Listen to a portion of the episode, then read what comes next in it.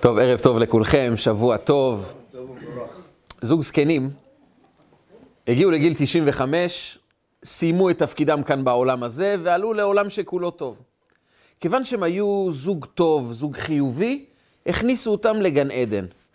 הם מתיישבים בגן עדן על כיסאות נוח, והאישה אומרת לבעלה, מה אתה אומר? תראה איזה אווירה, תראה איזה ריחות טובים, תראה איזה נוף, בחיים לא היה לנו כזה מקום טוב. מה אתה אומר על זה? אומר, מה אני אומר על זה? הוא התחיל להתעצבן, מה אני אומר על זה? אני אומר שבלי הלחם כוסמין שלך וכל השיגעונות בריאות היינו פה לפני עשר שנים כבר.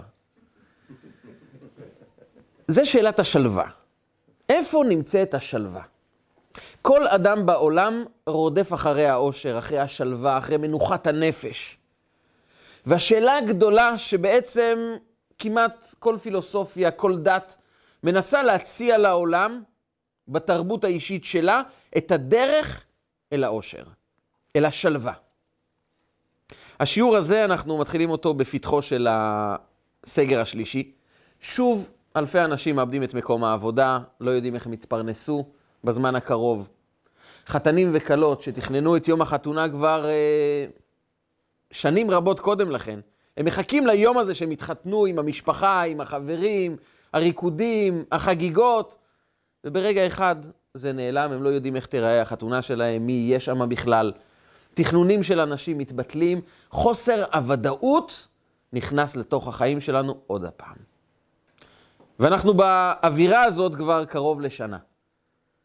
והשאלה שאדם שואל את עצמו בתקופה הזו, אבל לא רק בתקופה הזו, כי התקופה הזו רק מעצימה את השאלה שאנחנו שואלים את עצמנו במשך כל החיים, גם בתקופות רגילות. גם בתקופות רגילות אנחנו שואלים את עצמנו, מה מעניק לאדם שלוות נפש, מנוחה?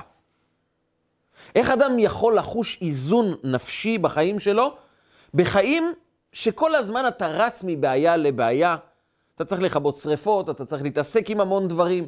החיים הם מאוד אקטיביים, אנחנו זזים כל הזמן ממקום למקום, ואדם שואל את עצמו, מאיפה משיגים שלוות נפש? לפעמים אנחנו נראה אנשים שנראה לנו שמה שלא יעבור עליהם, הם תמיד יהיו יציבים, תמיד רגועים, תמיד הכל בשליטה אצלם, ואתה שואל את עצמך, איך? מאיפה יש להם כזו שלווה? מאיפה הם מקבלים כזה ביטחון, כזו יציבות? ממה? מאיפה? החיים הרי כל הזמן זורקים אותך ממקום למקום. מה ישמור עלינו יציבים, חזקים, שלווים? מה העצה לזה? והאמת היא שהבקשה הזו של מנוחה, מנוחת הנפש, היא נמצאת בפרשת השבוע. יעקב אבינו, רגע לפני שהוא נפטר, הוא קורא לכל השבטים, לכל הבנים שלו, מברך אותם וגם נותן תיאור לכל אחד, מתאר אותו. נותן לו גם דימוי מעולם החי, בנימין זאב יטרוף, יששכר חמור גרם, ועל יששכר הוא מתמקד דווקא בנושא המנוחה. והוא אומר ככה על יששכר, יששכר חמור גרם רובץ בין המשפטיים. וירא מנוחה כי טוב ואת הארץ כי נעמה, ויית שכמו לסבול ויהי למס עובד. מי זה יששכר? חמור גרם רובץ בין המשפטיים. משהו פסטורלי, ככה הוא רובץ, לא זז. לא מתעסק עם כל מיני בעיות, רובץ. וירא מנוחה כי טוב ואת הארץ כי נעמה, הוא רואה שמנוחה זה דבר טוב, הארץ הנעימה זה דבר חיובי. מה התוצאה? ויית שכמו לסבול, ויהי למס עובד.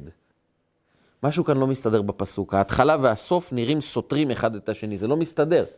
הוא רובץ, הוא רואה מנוחה כי טוב, את הארץ כי נעמה, הכל מצוין, הכל שלב, ומה התוצאה של העובדה שהוא רואה את הארץ שהיא נעימה, שהוא רואה שמנוחה זה דבר טוב, מה התוצאה של זה? ויית שכמו לסבול ויהי למס עובד. אם מנוחה זה טוב, אז למה אתה הולך לסבול? למה אתה הופך להיות למס עובד? משהו כאן לא מסתדר. ובעצם בברכה הזו, יעקב אבינו מעניק לנו את המבט הפנימי של יששכר על מהי מנוחה ומה העומק של הלסבול בלשון הקודש ובעצם הסבל שיש לנו גם בחיים. אבל לפני שניגש לסבל ולמנוחה שיש לנו בחיים, יש אחד מגדולי ישראל, אחד מגדולי ישראל בכל קנה מידה היסטוריים. לא רק אצל העם היהודי, גם בעולם הכללי. קוראים לו רבי משה בן מימון. מימונידס קוראים לו בעולם, מימונידס, הרמב"ם אצלנו.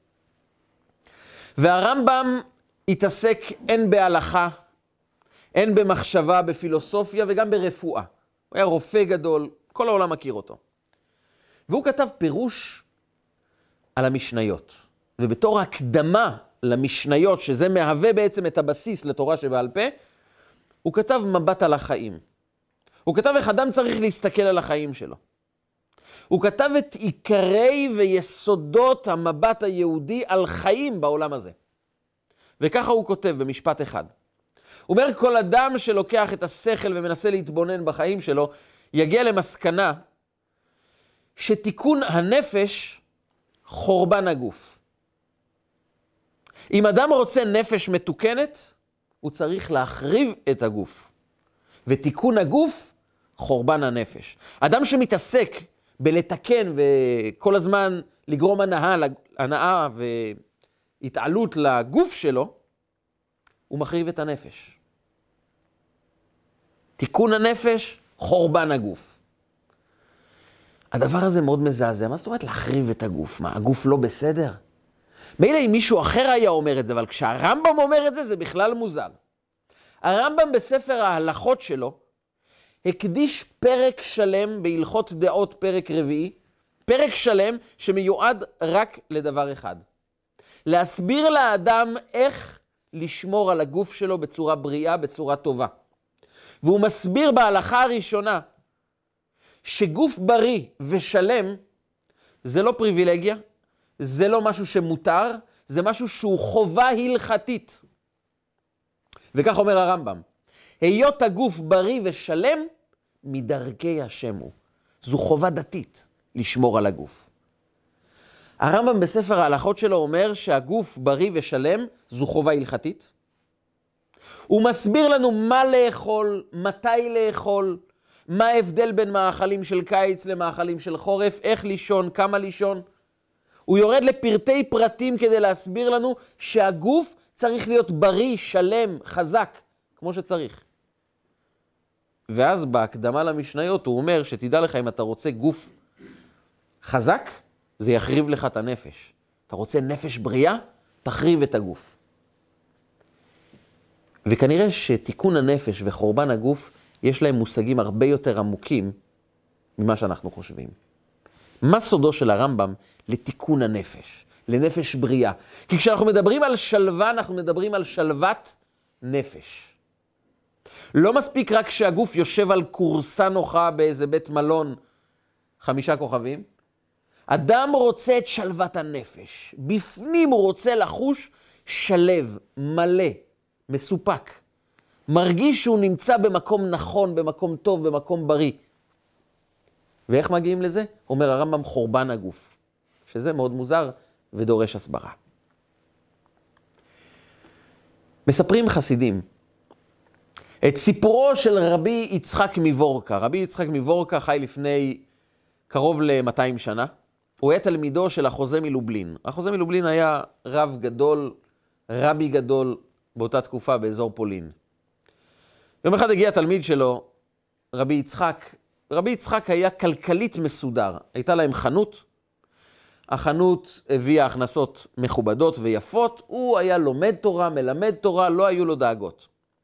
כשהוא נכנס לרבי שלו, הרבי שלו אמר לו, אתה יודע, אני חושב שבשביל הפרנסה טוב, שתהיה מלמד ילדים באיזה כפר. הוא מסתכל רגע על הרבי, אומר, אבל למה שאני אהפוך בשביל פרנסה להיות מלמד? אנחנו מרוויחים טוב, הכל בסדר. אבל הוא לא שאל שאלות. הרבי אמר, הוא רק שאל אותו, באיזה כפר? הוא אומר לו את שם הכפר. רק תכתוב לאשתך שאתה לא חוזר הביתה, אתה הופך להיות מלמד, ואתה תשלח לה כסף הביתה. הוא לא הבין מה קורה כאן, אבל הוא כתב לאשתו, ואשתו החזירה לו מכתב, שטוב שאתה הופך להיות מלמד, החנות נשרפה, אין לנו כסף, וטוב שתביא לנו קצת כסף הביתה, תשלח לנו מהעבודה שלך קצת כסף שנוכל להתפרנס. הוא הבין שיש כאן משהו שמימי, והוא הלך ללמד באותו כפר. הוא הגיע לכפרי שהבנים שלו היו צריכים ללמד, הוא התחיל ללמד אותם. לימד אותם במשך חצי שנה.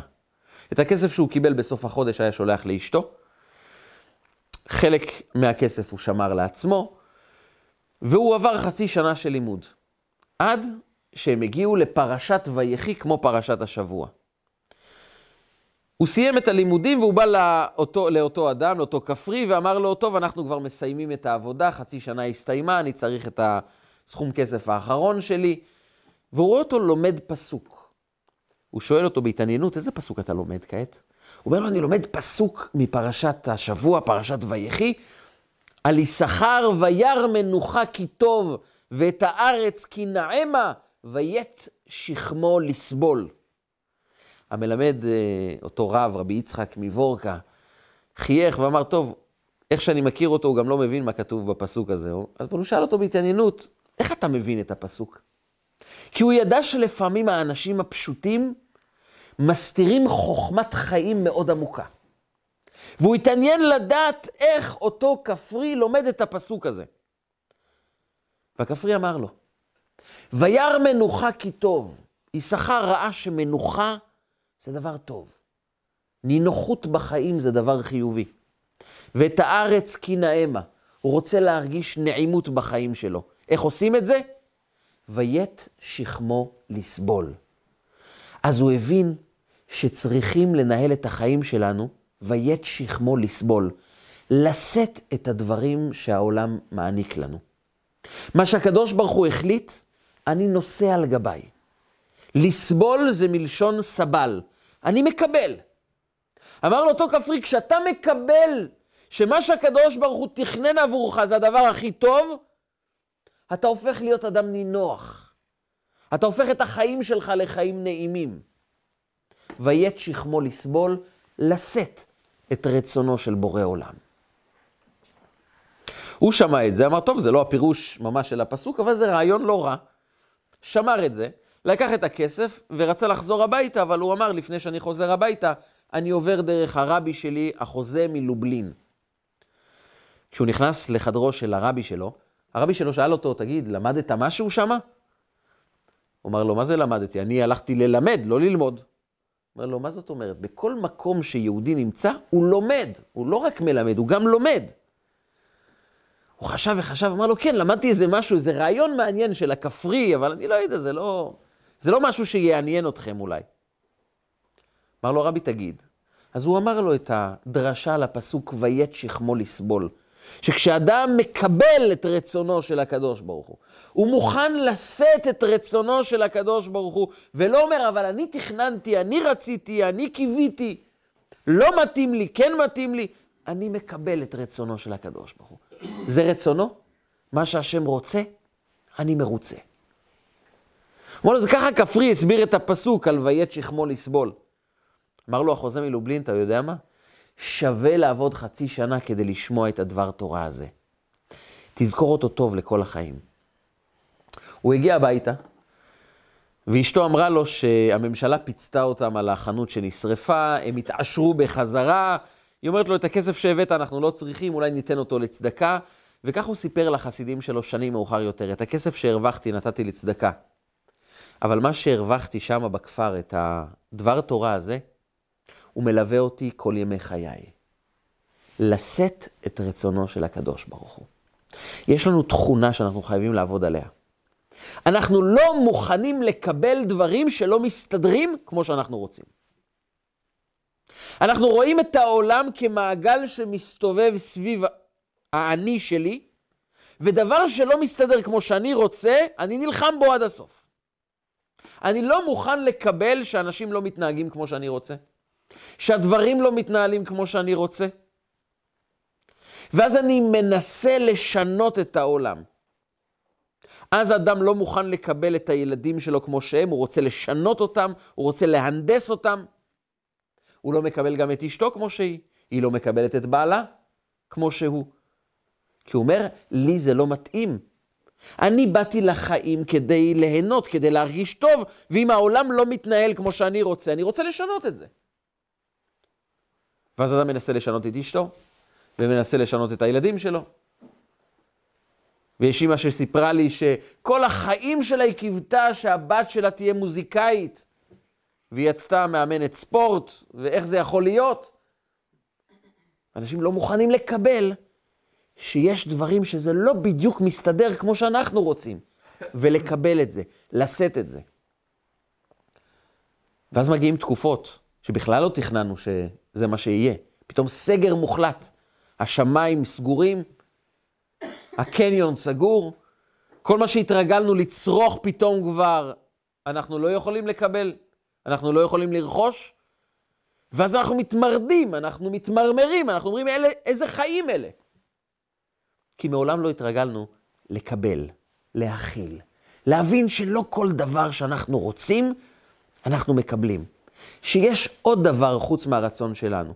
יש לנו סוג של אסטרטגיה, של יעדים, של צורך נפשי לראות את הדברים ככה, וככה זה יהיה, יחרב העולם. אני אדאג שככה יהיו הדברים. הילדים יהיו בדיוק בצורה הזאת, אשתי תהיה בדיוק בצורה הזאת, ושום דבר אחר אני לא מוכן לקבל.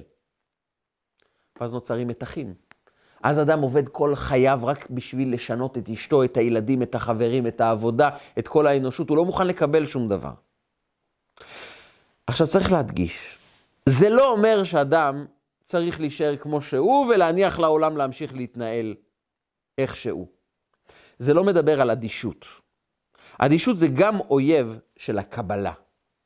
אדישות זה אומר, אתה יודע מה? לא עושים כמו שאני רוצה, שהעולם מתנהל איך שבא לו. אני בשלי, שהעולם יהיה בשלו. סוג של ייאוש, סוג של אדישות.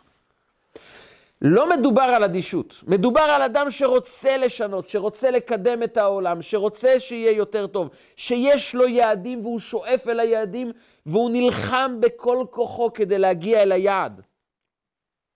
אבל הוא מוכן לקבל שיש בורא לעולם שלפעמים מחליט החלטות אחרות. ואני לא קבלן של תוצאות, אני קבלן של עבודה, של מאמצים, של השתדלות. מה שהקדוש ברוך הוא רוצה, זה מה שיהיה בסופו של דבר. ואני מוכן להכיל את זה, אני מוכן לקבל את זה. אני לא אדיש. אתם יודעים, שאלו פעם אדם, מה ההבדל בין חוסר ידע לחוסר אכפתיות? אז הוא אמר להם, לא יודע וזה גם לא מעניין אותי. לא מדובר על אדם שלא יודע ושלא אכפת לו. מדובר על אדם שמבין, שאכפת לו, שהוא משתדל, אבל תמיד בעומק הנפש נמצא הבסיס הזה שאני מקבל, אני מכיל, אני מבין שלא רק מה שאני רוצה קיים. ואנחנו הרבה פעמים בעולם הזה, בתרבות שבה אנחנו חיים, אנחנו לא מוכנים לקבל שדברים לא מתנהלים בדיוק, אבל בדיוק כמו שאנחנו רוצים. אשתי חייבת להיות בדיוק אחד לאחד כמו שאני רוצה. אחרת למה התחתנתי? למה אני חי פה? מה, ילדים לא מתנהגים בדיוק כמו שאני רוצה? אני אהנדס את כולם, שכולם יעבדו כמו שאני רוצה. אבל מה לעשות? החיים לא מתנהלים כמו שאתה רוצה. או כמו שאומרים בישראל, החיים זה לא תוכנית כבקשתך. זה לא כמו שאתה מבקש, ככה תקבל. ואדם שלא מתרגל להתאמץ, לא להיות אדיש, להתאמץ, להשתדל, לעבוד, אבל גם להיות מוכן לקבל שבסופו של דבר, רצון הבורא זה מה שיהיה. ואני מוכן להכיל את זה ולקבל את זה. וגם אם עבדתי והשתדלתי והתאמצתי, ובסופו של דבר פתאום נחת סגר, ופתאום נחתו כללים וחוקים שאני לא יודע איך להתנהל בתוכם, אני מקבל, אני מכיל. כי אני מבין שיש מורכבויות בחיים. ואחת התכונות הכי חשובות בחיים זה היכולת להכיל מורכבות. לדעת שיש עוד דברים חוץ מאיך שאני רואה אותם. יש עוד דעות חוץ מהדעה שלי. יש עוד אנשים חוץ ממני. אני לא מוכרח שכל דבר יעבוד רק כמו שאני רוצה. כי כשאני רוצה רק את הרצון שלי, אני נלחם בעולם, אני נלחם בחיים, ואני תמיד אתנגש בקירות, בקירות בטון, כי העולם לא מתנהל רק לפי איך שאני רוצה. יש את רצונו של הבורא. וכאשר אני מקבל את זה, אני הופך להיות אדם נינוח. וזה מה שהכפרי אמר בחוכמתו, חוכמת החיים שלו, לאותו רבי יצחק מבורקה. וירא מנוחה כי טוב את הארץ כי נאה. אתה רוצה מנוחה, אתה רוצה נעימות, ויית שכמו לסבול. תתרגל לשאת את הדברים. לסבול בעברית זה לא עינויים. לסבול זה מלשון סבל. אני נושא את הדברים, אני סוחב את הדברים, אני מקבל אותם. יש מקום לדברים לשכון, כי הרבה פעמים אנחנו דוחים את הדברים, אנחנו לא מוכנים לקבל אותם, אנחנו אומרים, לא, אני לא רוצה את זה, אני אלחם. ואז או שאנחנו מתייאשים, או שאנחנו ממשיכים להילחם ללא תועלת, ואנחנו מסרבים לקבל שלפעמים זה המצב, תקבל אותו. זה רצון הבורא וזה הדבר הכי טוב עבורך. תקבל אותו, כי אם למרות מה שהשתדלת, הגיעה תוצאה אחרת שלא תלויה בך, תקבל את זה, תכיל את זה. ויית שכמו לסבול. הגמרא במסכת תענית מספרת סיפור מאוד מאוד יסודי לחיים שלנו. כך מספרת הגמרא. הגיע רב בשם רבי מני, לרבו רבי יצחק בר אלישיב.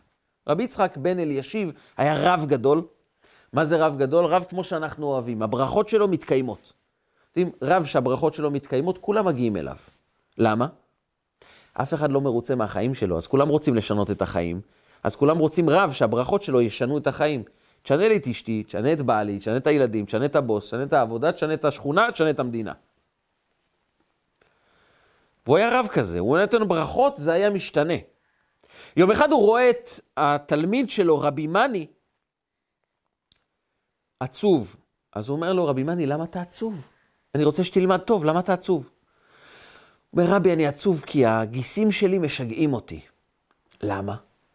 הגיסים שלי אנשים מאוד מצליחנים, הם אנשי עסקים, מרוויחים טוב, הם כל הזמן מתגאים עליי, מתנשאים, מזלזלים בי. אני כבר לא יכול לחיות במשפחה הזו שהגיסים כל הזמן מסתכלים עליי מלמעלה, ואני מרגיש כזה שפל. שואל אותו הרב, תגיד, מה ירגיע אותך? אם הרב יכול לברך אותם שיהיו עניים, אני מסודר. אומר, סגור, עניים. עכשיו בסדר? עכשיו רבי מצוין, חיים טובים. אחרי שבוע הופך להיות עוד פעם עצוב. שואל אותו הרבי, למה אתה עצוב? אל תשאל רבי, משגעים אותי הגיסים, הם הפכו לעניים. כל היום דופקים בדלת, אומרים, תביא לנו כסף, אבל יש לך, לנו אין, חמותי מתערבת, כולם אומרים לי, אתה קמצן, משגעים אותי. אומר, איך אני יכול לעזור לך? אומר, תחזיר אותם כמו שהיה. יותר טוב. אומר, סגור, תקבל. אחרי שבוע עוד פעם עצוב. אומר לו, למה אתה עצוב? אומר, רבי, מה אני אגיד לך? אשתי לא יפה. זה משגע אותי, מעצבן אותי. אומר לו, תגיד, איך קוראים לה? אומר, חנה. אומר, אתה יודע מה? תתייפה חנה, תהיה יפה. עכשיו בסדר? אומר, עכשיו בסדר גמור, מצוין, חיים מושלמים. אחרי שבוע עוד פעם עצוב. אומר, תגיד, מה היום? אומר, תקשיב, מאז שהיא נהייתה יפה, הפכה לגאוותנית, פתאום אני לא יפה, פתאום הזה לא מספיק, פתאום מתחילה לראות עולם שלם. ואיך אני יכול לעזור לך? אומר, תחזיר אותה כמו שהיא הייתה, יותר טוב. החזיר אותה. באו שני נערים לרבי יצחק בר אלישיב לבקש ברכה, לשנות משהו אחר. הוא אמר להם, אמי הייתה ושלחתיה. הייתה לי, אה, היה לי כוח לברך ולשנות מציאות, ביקשתי מהקדוש ברוך הוא שיחזיר את זה חזרה. אתם יודעים למה? כי אנשים כל הזמן רוצים רק את הטוב שלהם. הם לא מוכנים לקבל שיש אתגר בכל דבר טוב שאתה מקבל. וכשאתה מקבל גיסים עשירים, יש בזה מעלה ויש בזה חיסרון. האישה כמו שהיא, יש בזה מעלה ויש בזה חיסרון, אבל אנשים לא מוכנים להתמודד, לא מוכנים לקבל שיש גם מורכבויות. אומר הבן איש חי בספרו הבן יהוידע, רבי יצחק בר אלישיב לא בירך את אותו אדם, אתה יודע מה? שאשתך תהיה גם יפה וגם לא גאוותנית. שהגיסים שלך יהיו גם עשירים וגם ייתנו לך כסף. את זה הוא לא בירך. למה? כי החיים מורכבים. והוא אומר לרבי מני, אתה תצטרך להתמודד עם העובדה שהחיים מורכבים. בכל מעלה יש גם חיסרון.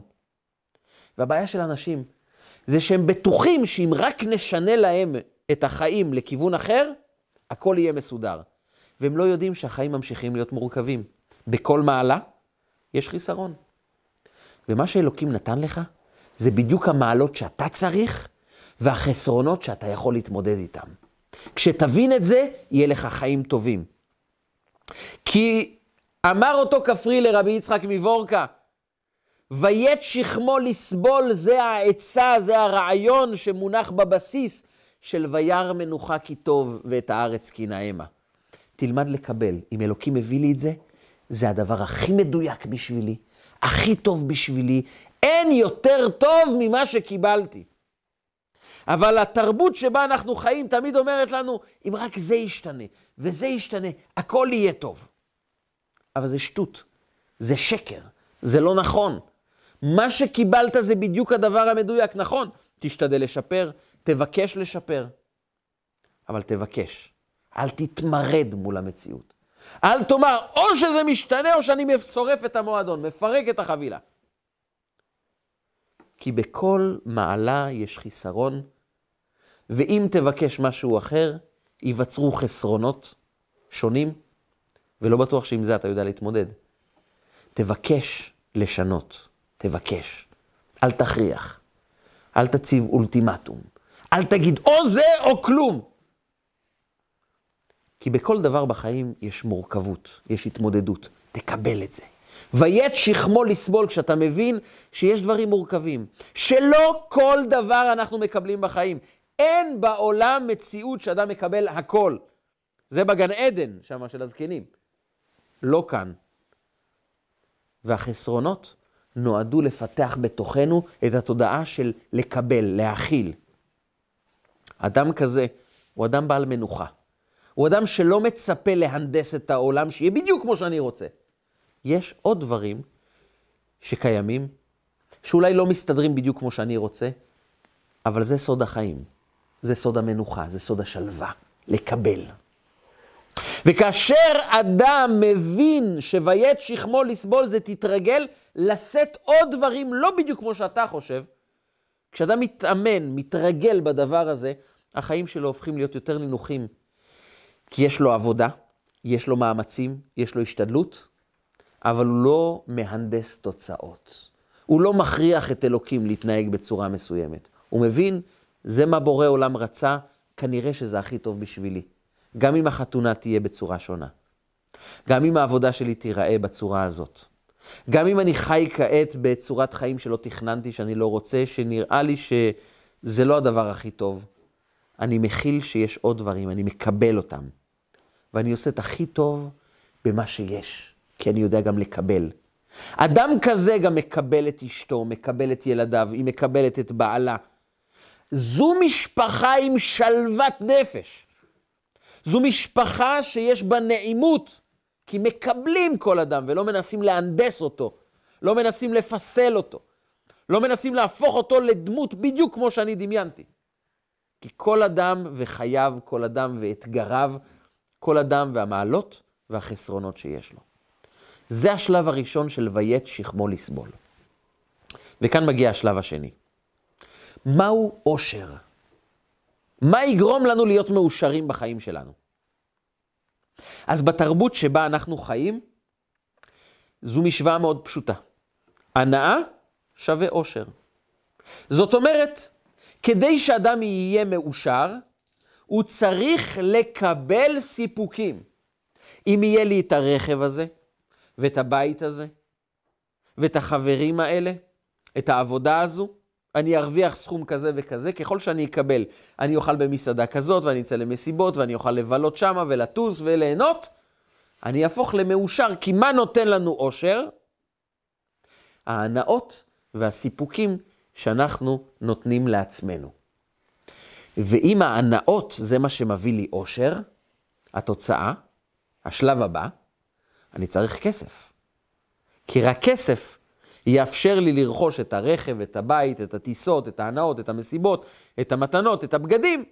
אז זה יביא לי אושר, כי הנאות נותנות אושר, כסף מספק הנאות, אז נכון, כסף לא מביא אושר, אבל כסף קונה דברים שמביאים אושר.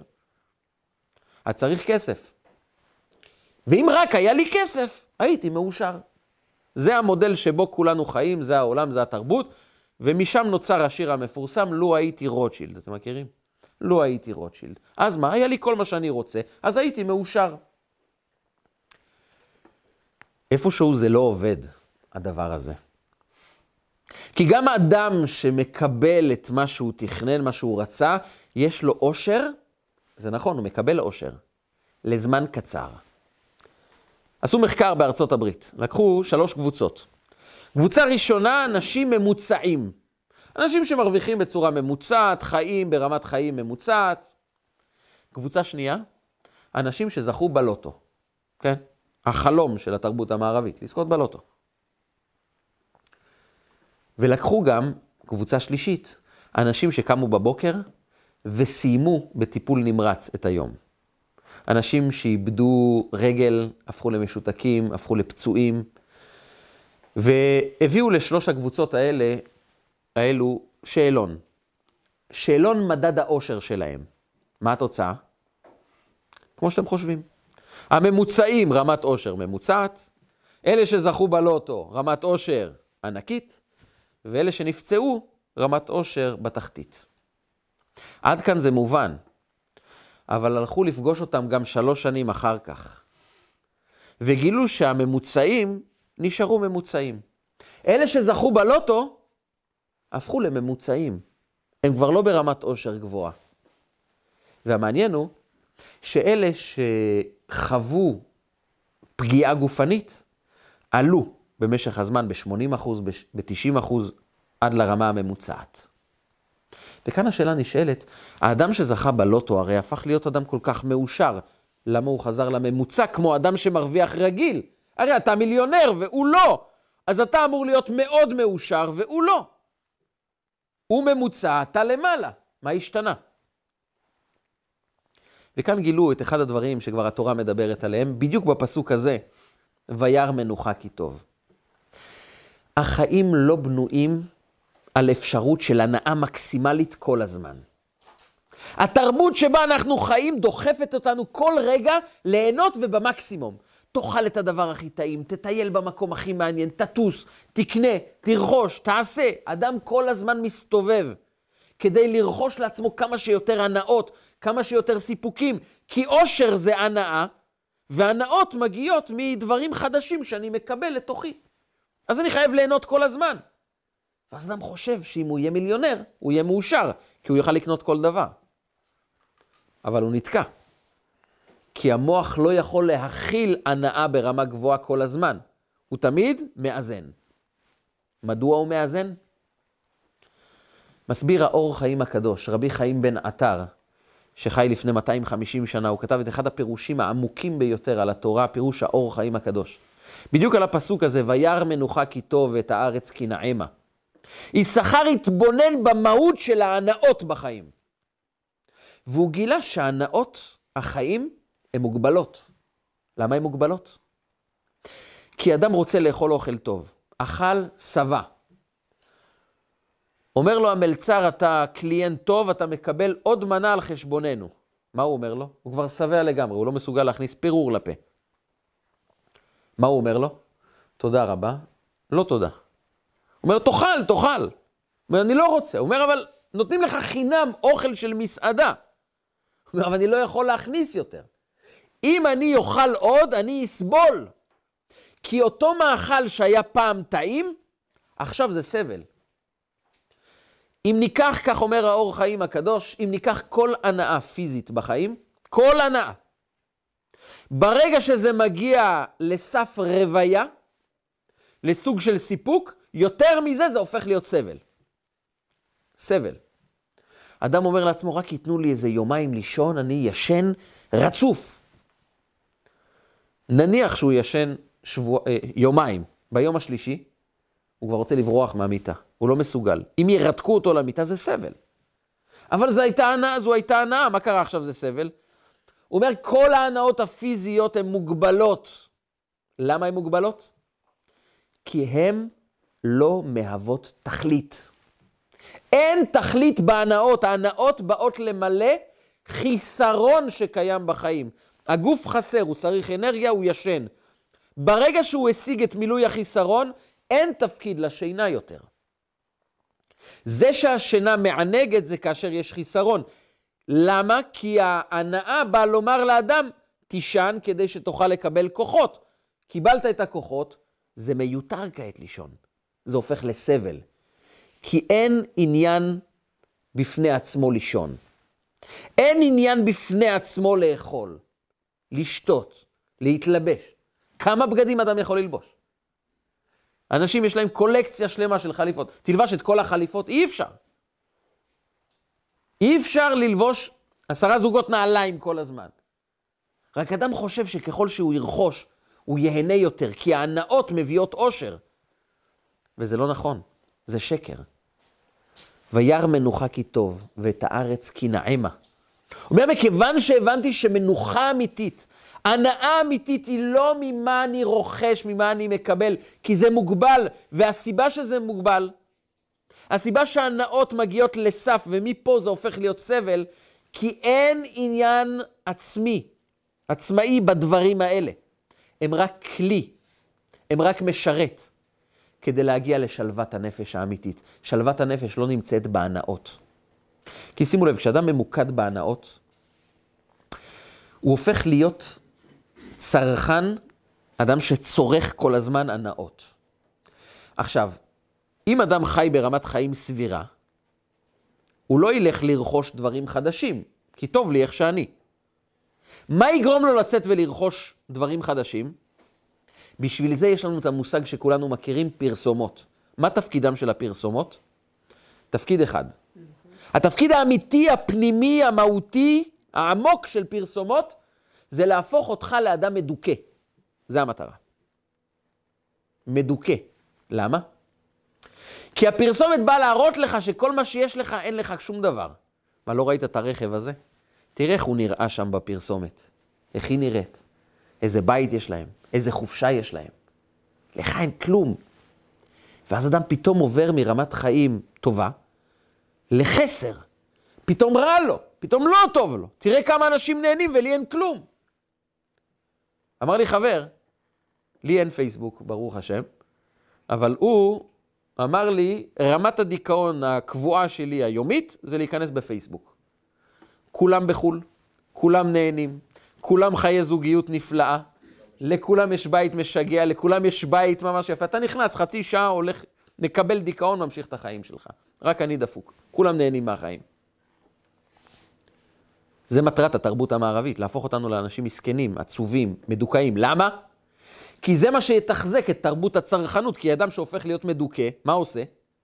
הולך לחנות, קונה גלידה, עוגה, מפצה את עצמו. למה הוא מפצה את עצמו? כי רע לו. למה רע לו? כי תראה כמה טוב לשכן, תראה כמה טוב לאנשים בעולם. רק אני מסכן. אני חייב לפצות את עצמי. איך אני אפצה את עצמי? אני אקנה חולצה שיש עליה דמות של סוס, ואז זה נחשב משהו מותג מכובד, אז אני שווה. ואנשים עסוקים כל הזמן בלפצות את עצמם. ואז הוא מראה לכולם, אתה רואה? אתה רואה את הלטאה שיש בטריקו? אתה רואה את הרכב? אמר לי איזה אחד, אחד שבאמת יש לו רכב מאוד מאוד יפה.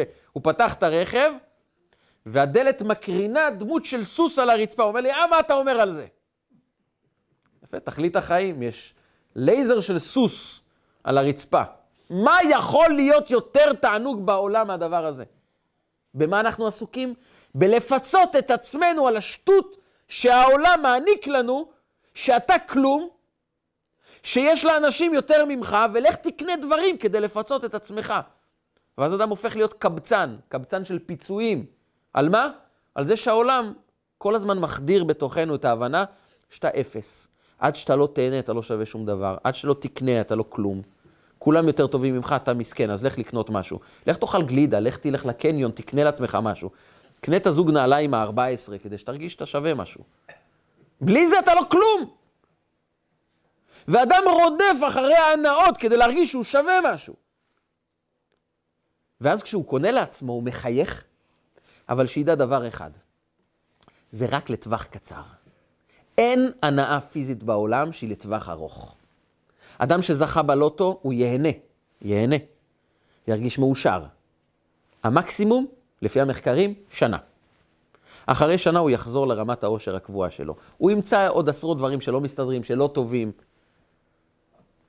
רכב חדש, חודש. אחרי חודש הוא כבר שואל את עצמו, אולי אפשר לרכוש רכב חדש, אולי יש גרסה חדשה, אולי יש אייפון אחר, משהו, לא יודע, נשען כל הלילה ליד החנות כדי לרכוש את האייפון החדש.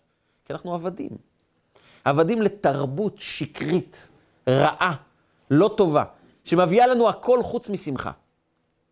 למה? כי שמחה אמיתית היא מבפנים, היא לא מבחוץ. והתרבות שבה אנחנו חיים מעניקה לנו שמחה רק מבחוץ. כי אומרת לנו, אתה אפס, תרכוש, תהיה שמח. וזו לא שמחה, זו הוללות. כי ההולל, מה הוא מחפש? הוא מחפש לברוח מהחיים שלו אל ההנאה. אין איזה מסיבה. חתונה, משהו, איזה ערב מעניין, חו"ל, טיול, מסעדה, משהו. וזה הצרה, זו הצרה של הסגר. מה, לא נצא לקניון? לא מסעדה, לא חו"ל, לא טיול, כלום, מה? אם אני אשאר בבית, אני אפגוש את האדם שאני הכי לא רוצה לפגוש אותו, את עצמי. זה הדבר הכי גרוע שיכול להיות, אדם לא רוצה לפגוש את עצמו, כי אם אני פוגש את עצמי זה לא נראה נחמד כל כך.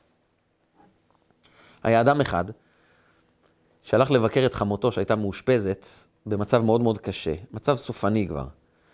הוא הלך לבקר אותה, הוא חזר הביתה, אמר לאשתו, אמא שלך מגיעה הביתה, והיא הולכת לגור אצלנו ב-20 שנה הקרובות. אמרתי לו, מה? אמא שלי, מה, היא הבריאה? מה קרה? מה הסיפור? אומר, לא, דיברתי עם הרופא, והרופא אמר לי, תתכונן לגרוע מכל. אז כנראה שהיא הולכת להגיע אצלנו לבית. אדם, הוא לא רוצה לפגוש את עצמו. הוא מרגיש שזה הדבר הכי גרוע. זו לא שמחה. אדם שחושב שאת השמחה הוא ישיג בחוץ, במסיבות, באירועים, בטיולים, לא שזה רע, זה טוב, בתנאי שאני מוכן גם לפגוש את עצמי. שאני מוכן לראות את השמחה שנובעת מתוכי. ובדיוק בנקודה הזו, בא יששכר, ויעקב רואה את זה ואומר, אתם יודעים מה סודו של יששכר לחיים של מנוחה, של שלווה? יששכר חמור גרם רובץ בין המשפטיים, וירא מנוחה כי טוב את הארץ כי נעמה. ויית שכמו לסבול. מה זה לסבול? להעניק, לתת. יששכר מגיע למנוחה האמיתית, כי המנוחה האמיתית זה לא אני במרכז ואני כל הזמן רוצה לקבל, לרכוש, לקבל כבוד, לקבל הערצה, לקבל הנאות, לקבל טיולים, ליהנות, כי אני המרכז, וכשאתה המרכז, אתה תפגוש הרבה פעמים שהחיים לא מתנהלים כמו שאתה רוצה. הרבה דברים שאין לך ויש לשכנים. וזה בדיוק המתכון לחיים מלאי דיכאון. זו הסיבה שבדור שלנו יש דברים שלא היו בדורות קודמים, ורמת הדיכאון רק עולה.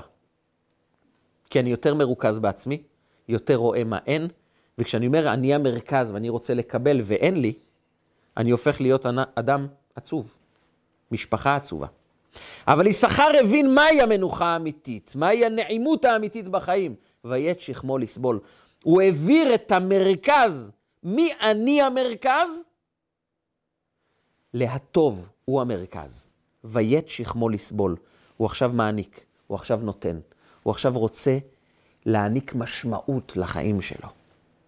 ההנאה האמיתית, המנוחה האמיתית, הנעימות של החיים, היא תלויה בשאלה אחת.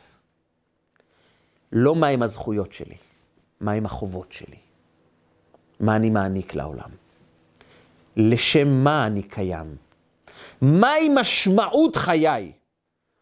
והמשמעות היא תמיד תהיה עבור מישהו אחר. אני משמעותי עבור האישה, עבור הילדים, עבור העולם, עבור החברה. זו המשמעות. כשאדם רק מקבל, הוא חסר משמעות. כי הוא לא משמעותי עבור אף אחד. הוא רק מקבל, הוא לא נותן, אז למה צריך אותו? וכאשר אדם משנה את המרכז הזה ואומר, אני לא מתעסק עם מה אני צריך, אלא למה צריכים אותי, כאן השינוי שמביא את המנוחה. היה חסיד אחד של בעל התניא, רבי שניאור זלמן מיליאדי, לחבר ספר התניא, שהיה עשיר גדול, אנשים השקיעו אצלו את הכסף שלהם, הוא היה תורם ועוזר ומסייע, וביום אחד הוא איבד את כל כספו. ספינה טבעה בים, הוא איבד את הכסף שלו ואת הכסף של אנשים אחרים. הוא הפך לבעל חוב, הוא חייב לאנשים המון כסף ואין לו מה לאכול בבית. בוכה, שבור, רצוץ, הוא ניגש לאדמו"ר הזקן בעל התניא, ואמר לו, רבי, חסר לי כסף, אין לי איך להאכיל את הילדים שלי. אתה יודע, מילא רבי, מילא זה, עוד הייתי מסתדר, אבל אני חייב כסף לאנשים. הבטחתי כסף לחתנים, לכלות, ליתומים, לאלמנות. למה את זה אני לא יכול לעשות? רבי, אני צריך ישועה מהר. אדמו"ר הזקן נכנס להתרכזות מאוד מאוד גבוהה. הוא עצם את העיניים, הוא תפס את הראש בשתי הידיים, ופתאום הוא התעורר ואמר לו, בניגון, הוא היה מדבר בניגון. אתה אומר לי מה אתה צריך, למה צריך אותך, את זה אתה לא אומר. והחסיד התעלף במקום. הוא היה אדם מאוד עמוק, מאוד פנימי, מאוד אמיתי. והוא הבין שהחיים שלו מסתובב, מסתובבים במסלול אחד, סביב נקודה אחת. מה אני צריך? אמר לו אדמו"ר הזקן, אפשר לברך אותך, אפשר להעניק לך בחזרה כסף. היסוד לא נכון. אתה מתעסק רק במה אתה צריך. למה צריכים אותך? מהי המחויבות שלך? כשאתה תבוא ותשאל את עצמך מה תפקידי בעולם, בשביל מי אני משמעותי? כשאדם מגיע להתחתן, לפני שהוא שואל את עצמו מה אני אקבל, ואז הוא נכנס לעולם הנישואים רק כאדם צרכן שמקבל, ושתי אנשים, שני אנשים שמתחתנים יחד, וכל אחד רוצה לקבל מהשני, אין להם הרבה סיכוי לשרוד יחד. אבל כשהמרכז הוא מה אני נותן, מה אני מעניק, נכון, אני גם צריך לקבל. עיקר החיים שלי זה מה תפקידי, מה אני נותן, מה אני מעניק, מהם החובות שלי. התרבות שלנו זה תרבות של זכויות, רק מה הזכות שלי, מה אני מקבל, מה יהיה לי. צריך את זה. אבל משמעות החיים נעוצה במה אני נותן, מה המשמעות שלי. בשביל מי אני משמעותי? מהם החובות שלי? המנוחה האמיתית, אומר יששכר, ויית שכמו לסבול ויהי למס עובד. מה אני נותן לעם שלי?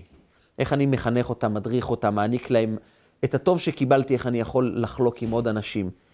כשאדם חי ברמת חיים כזו, הוא מקבל, מקבל את שלוות הנפש האמיתית, הנצחית. כי כל הנאה שאדם מקבל היא מוגבלת. כשאדם נותן, זו הנאה נצחית. זו שלוות נפש. זה המקום הכי חזק, הכי יסודי שיש באדם. בירך יעקב את יששכר ואמר לו, הוא הבין מהי מנוחה, הוא ידע מהי נעימות אמיתית. ויית שכמו לסבול, ויהי למס עובד. הוא נותן, הוא מעניק, הוא חולק את כל מה שיש לו עם האחרים, הוא מתמסר. הוא קובע כיסוד, כמרכז בחיים שלו, את מה אני מעניק. מה אני נותן. איך אני הופך את החיים של האחרים ליותר טובים, איך אני משמעותי עבור האחרים. אני לא אדם לעצמי, אני אדם שבא להעניק משהו לעולם. יש לי שליחות. כשיש לי שליחות, יש לי משמעות. כשיש לי משמעות, זה סוד האושר. ויית שכמו לסבול. אורי אלימלך היה אינסטלטור. אינסטלטור, אדם שמרוויח ממוצע, חי ברמת חיים ממוצעת, היו לו ידי זהב, היה כל דבר שהוא נוגע בו הופך אותו לדבר טוב, היה יודע לבנות, היה יודע לייצר, היה לו גם לב זהב. אחרי 30 שנות נישואין, אשתו אומרת לו, תקשיב, אנחנו חיים בדירה קטנה. הילדים גדלו, התחתנו, יש ילדים, יש נכדים, אנחנו לא יכולים לארח אותם. בואו ננסה להתקדם. בואו נרכוש איזה חלקת אדמה, נבנה בית, ונתקדם הלאה, שנוכל להזדקן בכבוד. הוא אומר זה רעיון מצוין. מצא במחיר טוב איזה חלקת אדמה, והתחיל לבקש הצעות מחיר מכל מיני אה, מקומות שמוכרים חומרי בניין. ביקש הצעות מחיר מכולם, ויום אחד כשהוא נמצא בתל אביב, הוא מקבל uh, טלפון מהקבלן, שאומר לו, תקשיב, אתה הזמנת שש משאיות עם חומרי בניין? אומר לו, לא. אומר, תקשיב, בחלקה שלך עכשיו הגיעו שש משאיות, מפרקים פה דלתות, ברזלים, מלט, בטון, נותנים פה את כל המצרכים לבית שלם, אני לא יודע, אתה הזמנת או לא הזמנת? הוא אומר, לא הזמנתי כלום, תגיד להם שיקפלו את כל הדברים, שילכו, אני לא הזמנתי שום דבר. מי הביא את זה? הוא מסתכל על הדף, הוא אומר לו, האחים נחמן, אומר לך משהו? אומר, כן, מה, ביקשתי מהם הצעת מחיר, זהו, כבר שלחו לי את כל המוצרים, מה פתאום? מיד מתקשר למזכירה, אומר, תקשיבי, אה, גברתי, אני לא הזמנתי שום דבר, רק ביקשתי הצעת מחיר, הבאתם את כל הדברים, אני מבקש מכם לפנות את הכל, אני לא מתכוון לרכוש מכם, עדיין לא החלטתי שאני רוצה לקנות בכלל. היא מסתכלת במסמכים, אומרת לו, אדוני, אני לא יודעת מה אתה מדבר, כבר זה שולם בכלל. מה זה שולם? מה זה? זה טריקים של אנשים שרוצים להכריח אותי לקנות. אומר, שום דבר תבטלי. אומר, אני לא יכולה לבטל, זה כתוב כבר משולם, הכל בסדר. הוא לוקח את הרכב, הולך למשרדים, הוא נכנס למשרד של המנהל, ואומר לו, תקשיב, אני לא מכיר אותך, לא יודע מי אתה, אני ביקשתי הצעת מחיר, ואתם שלחתם לי שש משאיות עם ברזלים, עם מלט, עם כל החומרים, עם הדלתות, עם... אני לא רוצה את הדברים האלה. תפנו את הכל, אתם לא תקבלו ממני שקל, אני לא רוצה את הדברים האלה. לא ביקשתי. בעל הבית מסתכל עליו ככה, הוא אומר, תשב, קח כוס מים, תברך שהכל נהיה בדברו, תירגע. יש לי סיפור קצר, לא תרצה, נפנה את הדברים, אין בעיה. תשמע סיפור. הייתה אישה אחת, אלמנה עם שישה ילדים. בעלה נפטר, השאיר אותה עם הרבה חובות, הייתה מסכנה, דירה קטנה, לא היה לה לחם וחלב לתת לילדים שלה. יום אחד הקיר התחיל לדלוף, נזילה. היא ביקשה לתקן את זה, היא קראה לאדם מומחה, והוא אמר לה, תקשיבי, בשביל לתקן את זה צריך לשפור פה שתי קירות, לתקן את כל הצנרת, וזה יעלה כמה אלפי שקלים טובים. אמרתי לו, מה אני אעשה? אין לי גרוש, אני לא, לא יכולה לקנות לחם וחלב לילדים. טוב, אני אשאל את העובדת סוציאלית, אולי היא יכולה לעזור דרך העירייה. היא ניגשה אליה לפגישה, היא דיברה איתה, היא אמרה, תקשיבי, ביררתי, אי אפשר. הפרויקט לשיקום שכונות זה רק לשיפור החזות החיצונית, על אינסטלציה פנימית.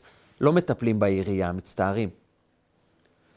למחרת בבוקר מגיע איש מקצוע עם שתי עובדים, מתחילים לפרק קירות, שינו את כל ה... החליפו את כל הצנרת, התקינו ברזים חדשים, דירה חדשה. מסתכלת בהלם על הדירה החדשה ואומרת לו, כמה אני חייבת לך? אומר לו, זה בסדר, העירייה שילמה. העירייה שילמה? יש משהו טוב במדינה, למה מדברים כל כך? משהו טוב במדינה שלנו, איזה יופי. אומר לו מנהל המפעל, היא האמינה לאותו אחד, אבל היו לה שני ילדים די בוגרים שלא האמינו. הם הבינו שהוא שילם הכל מהכיס שלו. הוא רק האשים את העירייה. ואז הוא קם, הוא מחבק אותו ואומר לו, תקשיב טוב, את שש המשאיות עם חומרי הבניין לא אני שילמתי, זה העירייה שילמה, בסדר? אז תיקח את זה. כי אני מביא לך את הדברים, כי אני ראיתי את הלב שלך, כבר עשרים שנה אנחנו מחפשים אותך, לא מצאנו אותך, פתאום הגעת אלינו. קח את הדברים, זה מכל הלב, בגלל הלב הזהב שיש לך. ותמיד טוב שיש עירייה להאשים אותה. אדם שהיה מקבל כסף מהעבודה שלו, יכל לרכוש לעצמו מכשיר חשמלי, רכב חדש, עוד הנאה. אבל את העזרה שהוא עזר לאישה האלמנה, זה עושר נצחי, את זה אף אחד לא לוקח. וירא מנוחה כי טוב, ואת הארץ כי נאמה, ויית שכמו לסבול. כשהוא שאל את שאלת העומק של המנוחה, הוא הבין שכאשר אני מקבל את רצונו של הקדוש ברוך הוא, אני לא האדם המרדן, אני האדם הפעיל, לא מתעצל, פועל, מנסה כל אפשרות כדי להפוך את העולם ליותר טוב. כשיש החלטה של בורא עולם, אני מקבל. ואני יודע שיש לי תפקיד אחד, לא רק להתרכז במה טוב לי, אלא בעיקר להתרכז באיזה טוב אני נותן לאחרים. שם סוד המנוחה, שם סוד השלווה. כי כשאדם מעניק, הוא משמעותי. אז הוא מתייחס לשליחות חייו. אז הוא הופך להיות אדם השלב. כי שום דבר בעולם לא ישבור אותו, כי הוא מקבל את רצונו של בורא עולם. והדאגה היחידה שיש לו, זה לא מה לא קיבלתי, אלא מה חסר לאחרים. וכשאדם דואג לחיסרון של האחרים, אלוקים דואג לחיסרון שלו. וכשאנחנו כולנו נדאג להשלים את חסרונם של האחרים, להביא יותר טוב לעולם, נזכה שבורא עולם יעניק לנו את הטוב האמיתי, ביאת משיח צדקנו, בגאולה שלמה, במהרה בימינו, אמן ואמן. רגע של חוכמה, רגעים קצרים ומשנה חיים. הצטרפו אלינו, הרשמו לערוצי רגע של חוכמה ביוטיוב, בפייסבוק, באינסטגרם ובוואטסאפ.